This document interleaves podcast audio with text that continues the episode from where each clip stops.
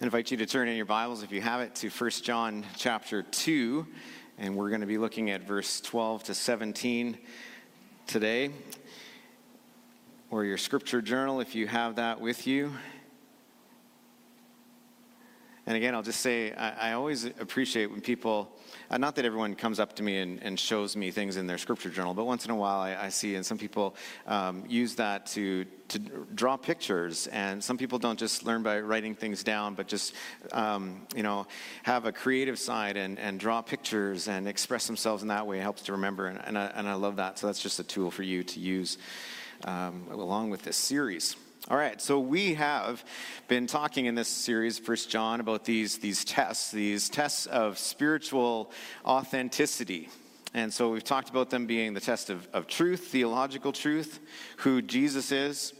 Talked about the, the test of obedience, the one that, that actually is in the light, is one that, that follows the commands, that is obedient to the commands. And then also about love, uh, the test of love we talked about last week. Loving your neighbor. You can, if you don't, if you say you you love God but but hate your neighbor, then how can the love of God be in you? All right. So those are the, the tests. Now, when we talked at the beginning of this series about the tests, we said, you know, not everybody, we don't really like the word tests or having exams or whatever in school. Uh, I was one that had uh, a kind of a mostly hate, but love hate. We're talking about love and hate, but this this is okay, I think, about math. And uh, how many of you love math? There's some of you that just love. Oh, see, there's so many of you. Oh, I can't believe it. It's it's good. We need you. We need good, strong math people. But for me, it wasn't me. But I had uh, I was in Mr. Friesen's grade 10 and grade 11 uh, algebra class, and I was known as the pendulum kid that's what he would call me because there was it was just from one test to the other it would just completely swing. On one i would just ace it and then the next one i would just completely fail. And he was mystified by this. He's like what's going on? And, and it wasn't like i was cheating on the ones that i was acing. It was just sometimes it just clicked right? Sometimes some particular math things just work, and other things it's like I got I have no idea what that is, and that was the way my brain at least worked. And so sometimes I did well, sometimes I bombed it. But then report cards would come out, right? And and this is well, at least then it was kind of the ultimate measuring tool, or so they said. And, and in this way, I was kind of the, the high school king of mediocrity. Uh, you know, this was something that I had a 71% average in grade 10, a 70% average in grade 11, and the sad and lowly 69% in grade 12. So I was declining. Good thing it only went to grade 12. But then came Bible college, and suddenly I, I had a, a, desire to learn and grow, and this, this was stuff that I, that I enjoyed learning about probably more than math. And, and I, I did fairly well in my first couple years. Not, you know, I, I played some hockey, and, you know, there was girls things, you know, that just distractions, right? Those, those evil girls that distract you. Uh, sorry, this was before Tanya. This was before Tanya but then, uh, and so I, I, determined actually in my third year, and, and Tanya and I had been dating and actually had got engaged. And then in that time, Tanya went home um, and uh, she was working so that we could afford to get married and, and live after that. And so she was doing that, and I thought, I'm going to really put my, my effort into my studies and I'm going to try to make the, the dean's list, which I think it was something like 3.45 or something like that. And, uh, and so I'm going to go for it. And I had no distractions at that point, and I was just, I'm going to put my everything into it. And I worked hard, studied hard, and I got my, my grade point average was 3.44. like a hair short. And at that point, I just said, forget about that. I was like, this is, that's not worth it. I was missing out on more fun in the dorm and stuff just because I was trying so hard. But anyways, it was, it was the, the grades, right? This was the report card saying, this is what you do well and uh, where can you improve and this is what would happen when you were maybe a little kid like me or, or, you know even today maybe you get your, your kids get a report card and they say one thing this is what you're doing well right kind of builds you up. This is where, where you're doing well.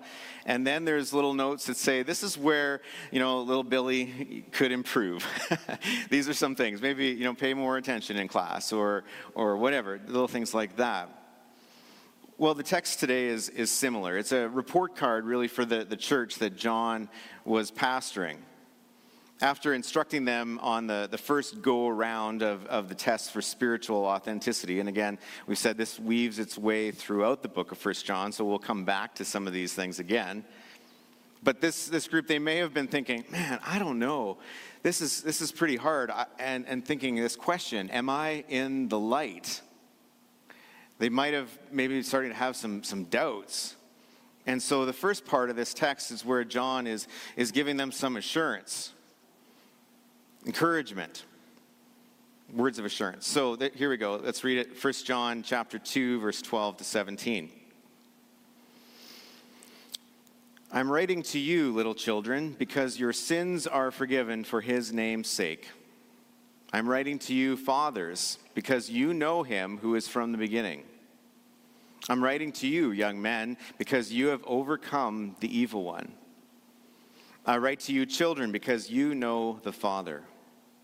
I write to you, fathers, because you know him who is from the beginning. I write to you, young men, because you are strong, and the word of God abides in you, and you have overcome the evil one. All right, so there we go. So far, we stopped there, and that, that sounds good. This is encouraging, this is assuring them. Then turns to, okay, here's some, here's some warnings. Do not love the world or the things in the world. If anyone loves the world, the love of the Father is not in him. For all that is in the world, the desires of the flesh and the desires of the eyes and pride of life, is not from the Father, but is from the world. And the world is passing away along with its desires, but whoever does the will of God abides forever. All right, so first of all, there is this assurance, this word of assurance, saying, you, you know, you are, you are in the family. You are in the family. So he speaks to children, which will declare, you know, as far as what John has already stated in terms of calling the church children. And we'll see that more in chapter 3, the beginning of that. We are, we are children of the Father, of God. And so this is speaking to everyone. Then there's the fathers. These are those who are mature in the faith, and then to, to young people, those who are younger in faith. All right, so first of all, the children, all those in the believing community, and this is what he says to them in this sort of repetitive, uh, circular writing that he does here. he says, You've been forgiven of your sins, and you know the Father. And that is, that is what it means to be in relationship with God. That means that they are in the light because they have relationship with the Father. They know the Father and they've been forgiven. They've experienced the love and the grace, the forgiveness of Jesus Christ and what he did for them. And then he speaks to the fathers, these those who are mature in the faith. He says, "You've known him who is from the beginning." There's that term again, the beginning that first that John uses in his book from the beginning. These are ones who are mature. They're seasoned in their faith. And I want to say this is that among us in this church, we have those who are, are mature. You're, you're seasoned in your faith. You have been walking a long road of obedience with Jesus. And I'll say this is that we, we need you in this body. We need you to tell stories of God's faithfulness. And we need you to be elders, not just ones that are sitting on the church board of elders, ones that actually people can walk, come to and hear stories the young can look to as examples of faithfulness. Then John speaks to the, the young men, those who are younger in, in their faith. And these ones are, are strong. They have, they have zeal you know, one of the things that, that Tanya and I, as we, we work out at SABC with young leaders, and one of our, our favorite times is this season of May and June, where we get to work primarily with about 30 young adults who are just like almost scared spitless of their role and their, you know, what's coming in this, in this summer. And yet they just have this, this desire to please God, to serve God. And we just, we just feed off of that and we, and we grow together. This is why we, we love them. There's these young leaders at, at camp are ones that, that just stir us up and, and help us also to just keep going. It's a, it's a beautiful thing. Even in, in our church here, in our, our youth and, and our young adults, we see this. There is, is leadership among our young, young people that is, that is growing, it's thriving our youth ministry, the, the, mission statement that they have come up with, is a beautiful thing. It's equipping youth for service, empowering them with opportunities, and engaging the lost. Like this is that is a that is an impacting mission statement. That's what, what we are about. This is why our youth ministry does what they do for those reasons.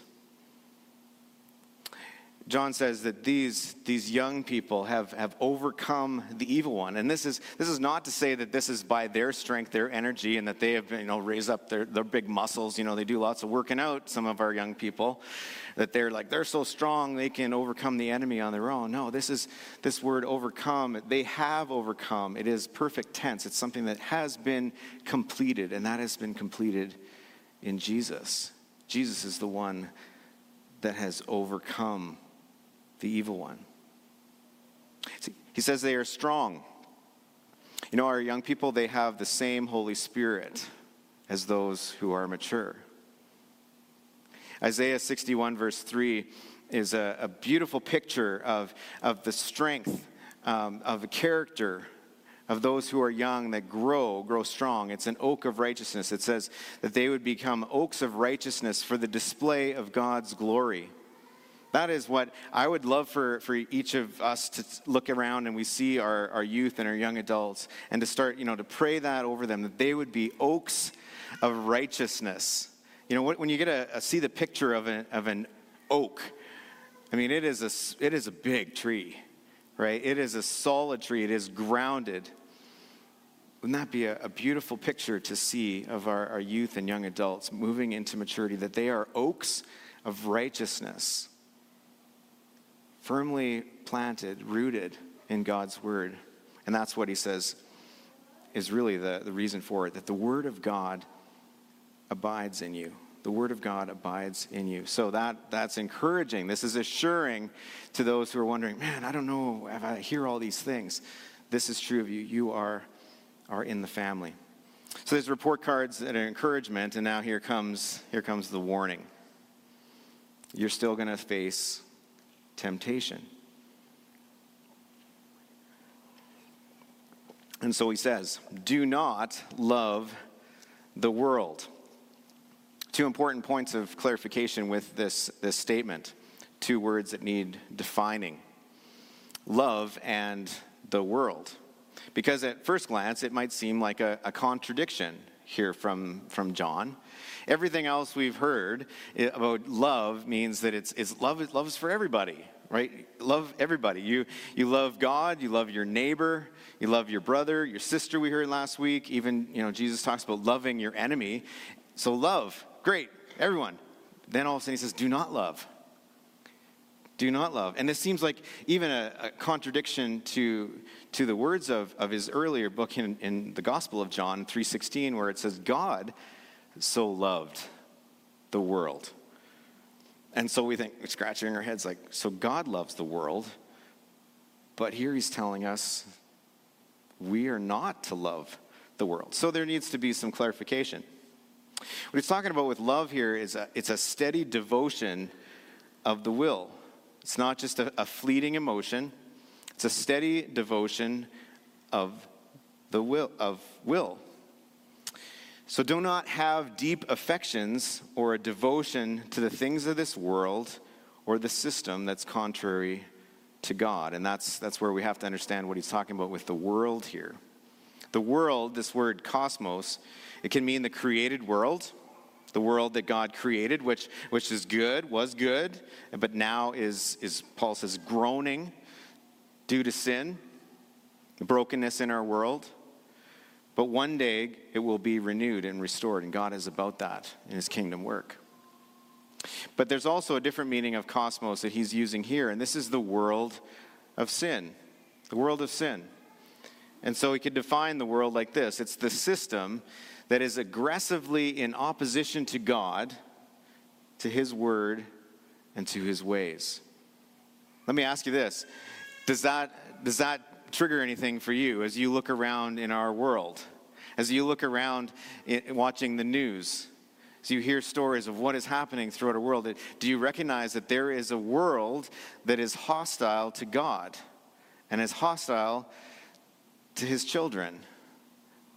We can see that, right? It's been around a long time, this hostility, this aggressive opposition to God.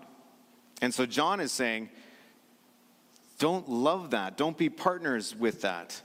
That part that is in darkness and is under the ultimate judgment of God. So do not love this, this system of our world that is so contrary, so hostile to God.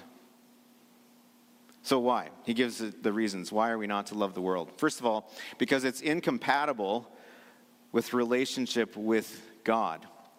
It's incompatible. It's like it's having two loves. God's word tells us that God is, is a jealous God, right? He, he desires our affections, but we are so easily torn. And then we see it throughout Scripture, and the, and the, the people of Israel were always wandering in their affections away from God but it's incompatible. You can't love the world and love the Father. As James says, you know, the friendship with the world makes you an enemy of God. It, it just doesn't work. It's, it's incompatible.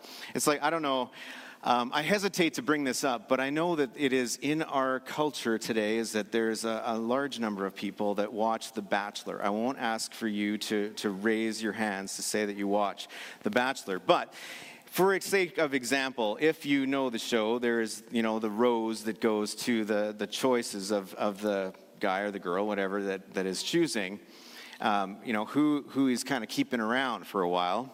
But ultimately, the very end, when it's a decision between two people, let's say it's a, a man that's, you know, choosing between these two, it's bachelor, I guess, is what I said. Uh, and so he's choosing. And so imagine that he takes the rose and he goes to one the one lady and says, You know, I, I just, I love you. Will you accept this rose? And she's, Yes, yes, I will. And then he goes to the other and says, You know, can't help it, but I love you too. Will you accept this rose? How does that work? How does that work for him? It's incompatible to love two. Now, there might be a different reality show that you know, deals with that, but you know what I'm talking about. In most cases, this wouldn't, this wouldn't fly, right? I love you, and I'm devoted to you. It's a, my, the steadfast devotion of my will. Everything in me is, is towards you. Hmm.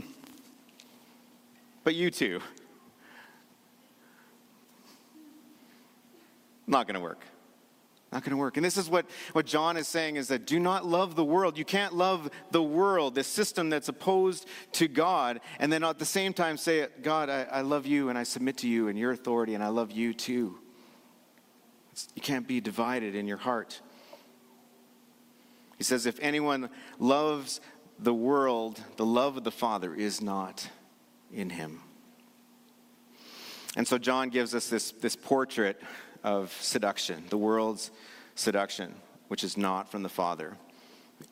First of all, he says there's desires, the desires of the flesh and of the eyes, of things that you don't have, but you crave. And this could be anything that draws us away from God or breaks fellowship with Him. Selfish pleasures, things of the flesh, cravings within and then the eyes from the outside, what you see and what stirs up those desires. This is not from God. James 1 13 to 15, we just did a series in James, and he said this When tempted, no one should say, God is tempting me. For God cannot be tempted by evil, nor does he tempt anyone. But each one is tempted when they are dragged away by their own evil desires and enticed. Then, after desire has conceived, it gives birth to sin, and sin, when it is full grown, gives birth to death. So this is not from God. There is internal desires, sinful desires that drag us away. We see this in the beginning, Genesis 3, verse 6, where Eve looks at the forbidden fruit and she sees it and she says, This, is, this was pleasing to the eye. 2 Samuel 11 also talks about this with David, allowing his, his eyes to wander. And he sees another man's wife, Bathsheba, bathing. And he took her, it says, and he had her husband killed. It was the lust of the eyes. Several clear sins of the flesh lists in the Bible. You can, you can find them. I'll just read you one. Sometimes you say, what are, we, what are we talking about here? What does this actually look like? Galatians 5, verse 19 to 21 says this When you follow the desires of your sinful nature, the results are very clear. Other translations say they're, they're evident. There's, there's no, no mystery. These are the results when you allow, when you're led by those evil desires. Sexual immorality, which is sex with anyone that you're not married to. Impurity, Lustful pleasures, which can include like pornography, very prominent today, it's evident. Idolatry, other texts talk about greed being idolatry. Sorcery, hostility, quarreling, jealousy, outbursts of anger, selfish ambition, dissension, division, envy, drunkenness, wild parties, and other sins like these. Let me tell you again, as I have before, that anyone living that sort of life will not inherit the kingdom of God. Those things are contrary to the Word of God and the ways of God. John then goes on talking about the pride of life, boasting, a sinful pride in your stuff, the stuff of life, and your status. This is the way of the world, not of God. You know, we're, there's always a posturing seeking to look down at others at what you of what you have because of what you have or you don't have or who you are. It's an overconfidence in self as opposed to dependence on god.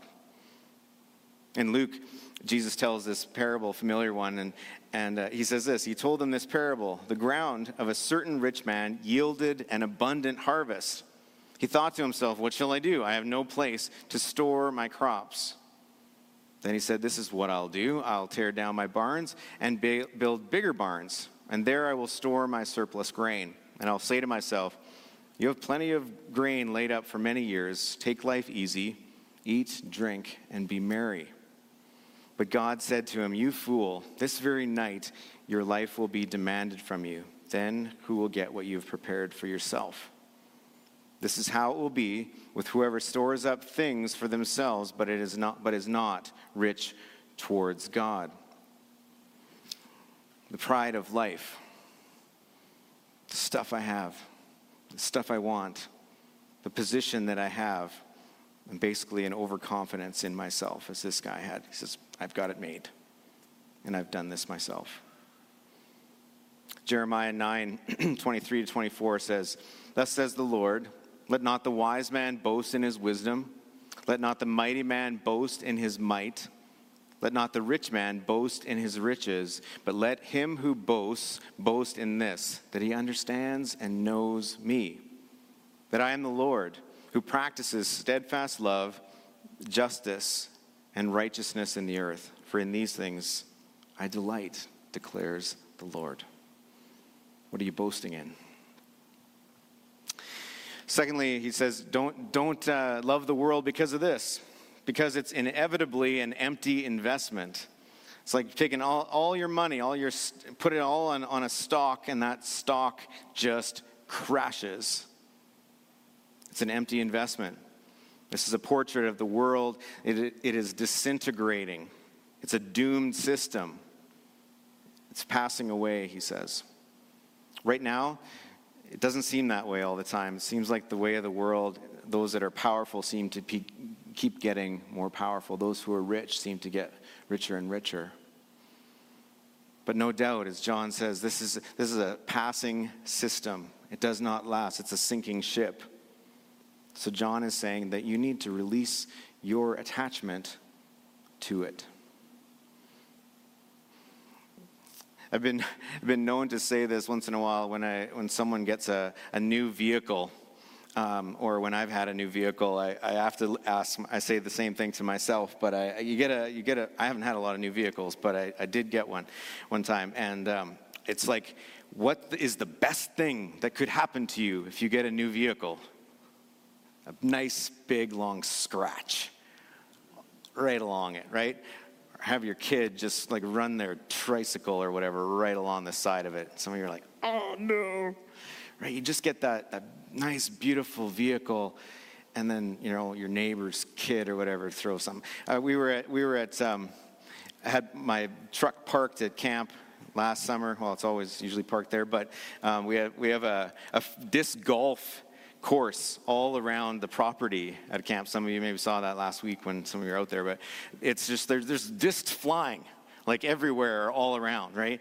And, and so one time, one of our, our staff comes up to me really sheepishly and says, uh, you know, Kimbal, I, I, gotta tell you, I'm sorry. I, I, threw, you know, a really great shot, like really, really zinged it, but it just kind of took this bank, this curve, and it just curved and went right into your stall, your parking lot, and, and hit your truck, uh, right on the passenger side. And, and I'm sorry, there's a, you left a ding.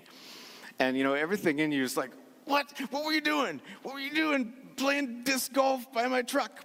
And then you're just like, okay, so this is what I've said before in the past to people, and got some, the best thing is get a scratch, get a ding. Because why? Because it releases your attachment to something that is temporal. We know this of, our, of the stuff that we have that we hold so dear, but we know that it's, it's plastic, it's vinyl, it's aluminum, it's rubber, it's glass. It's like things that just are to break. Now, hear me. I'm not saying that we shouldn't be good stewards of the things that we have. But when we recognize that something that we have, a possession that we have, has taken hold of us, that we're, we're so concerned about it, that we, we stress about it, And we realize, as John tells us, that these things, the stuff of life that we have pride in, it's ultimately it's, it's disintegrating. It's fading away. It's passing away. While God's ways and God's word lasts forever. So you think about the stuff that you, you value so much and you're putting so much stock in. Again, it's not bad to have some nice things and take pride in it. But are you so attached to that that it's causing a distance between you and God because you value that more than Him? This is also why, you know, as a church, we, we encourage you to be givers, to be generous. Whether that's to, to our church, and obviously we have, we have things we have to pay here to function as a church body, and the ministries and the, the mission of our church, we invite you to be a part of that and welcome you to be a part of that. But whether it's another charity whether it's something, another mission organization, something like that, all this is true. The reason is this is because when you're a giver, it's, it's releasing your grip on the stuff that you have that maybe has a hold or an unhealthy, ungodly attachment to. And so when you give it and you say, This is, I'm just, I'm giving, it releases that attachment. Okay, four takeaways, and then we're going to come to, uh, to the Lord's table today. Four things. First of all, this be on guard. Be on guard. The world is hostile against God and against us as his kids, as his children. We have to recognize that. And so be equipped. Don't fall prey to the principles of this world Become a student of the word so that you know how to stand up to that which is contrary to God. And let me tell you this very clearly you will need more than this little time on a Sunday morning for that to happen. The message of the world that is hostile to God is penetrating. It is powerful all week long. You're getting pummeled with it. So to think that this one hour and a half on a Sunday is going to prepare you, um, don't fool yourself. There's, there's power in it. There, we believe the gathering of God's people is, is effective and it's encouraging. And you should leave here thinking, okay, I'm, I'm going to be um, I want to grow in my faith, but it takes more than that, and it takes a daily commitment to that, a steady devotion of your will towards God. Secondly, be relentless in godly affections. Closely monitor your desires and their sources. What are the things that are, are stealing your affection for God? What are the things that stir up your affections for God and, and move and value those things? Spend time in those things. Look at the things that you, you do spend your money on. The stuff that you think sometimes will make your life better or will match up to, to someone else who has that. Even when you, when you get something or you indulge in something that is sinful of the world, ask yourself what is the source? What is, what is really about this that I expect to, to bring satisfaction to my heart when, when, if you're a child of God, you know that it's only found in God. Satisfaction is found in Him and His gifts. Thirdly, be generous in your attitude towards each other. As we said, there is, there is mature here, there is young in our church. So be generous towards each other.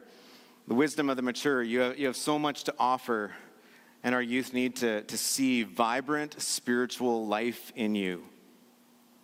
Fruit of a long walk in obedience with Jesus.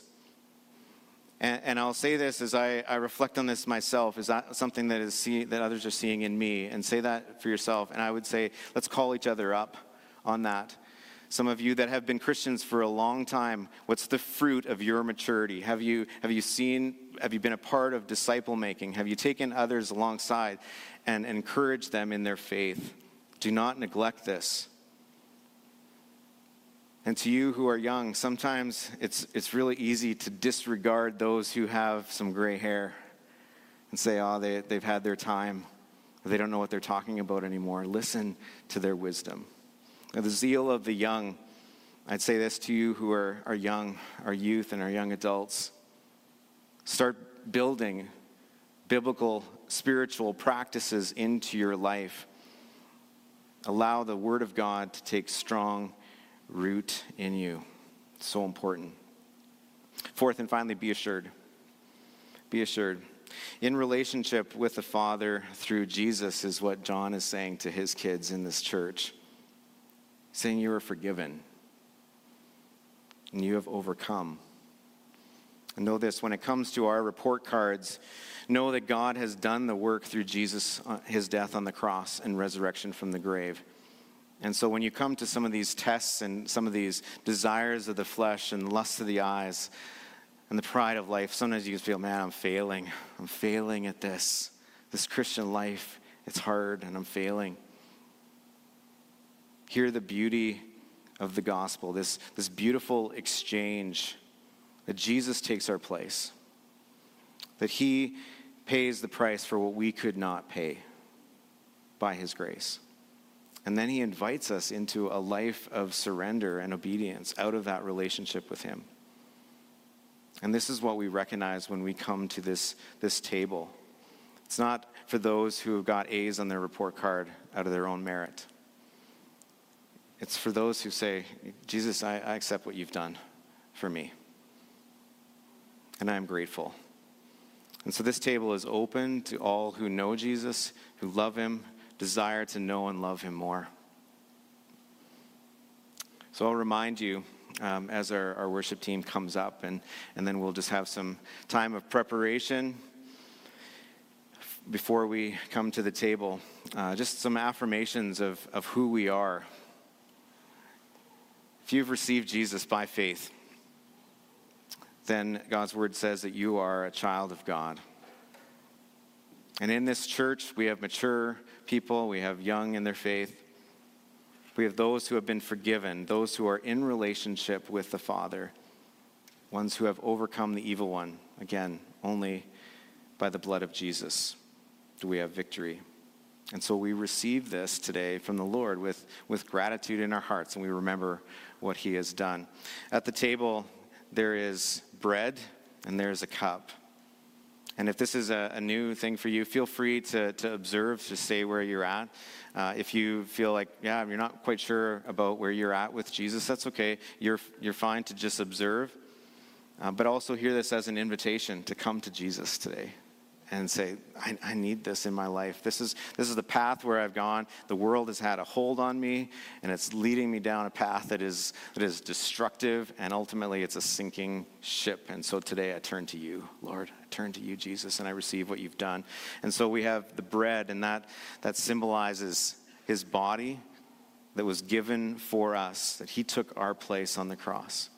And we have the cup this juice that reminds us, that symbolizes his blood that was shed for us so that we could be forgiven of our sins, so we could enter into relationship with the Father. And that's only possible through Jesus and what he did for us.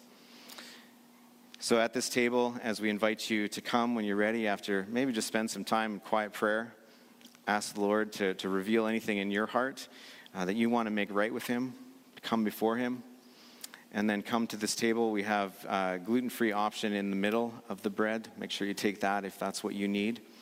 And then just take the cup and the bread back to your seat and hold on to it, and then we will uh, receive it together at the same time at the end. Let me uh, give thanks for it, and then uh, we'll start a song, and you can come when you're ready to receive it. Those who are serving could also come at this time.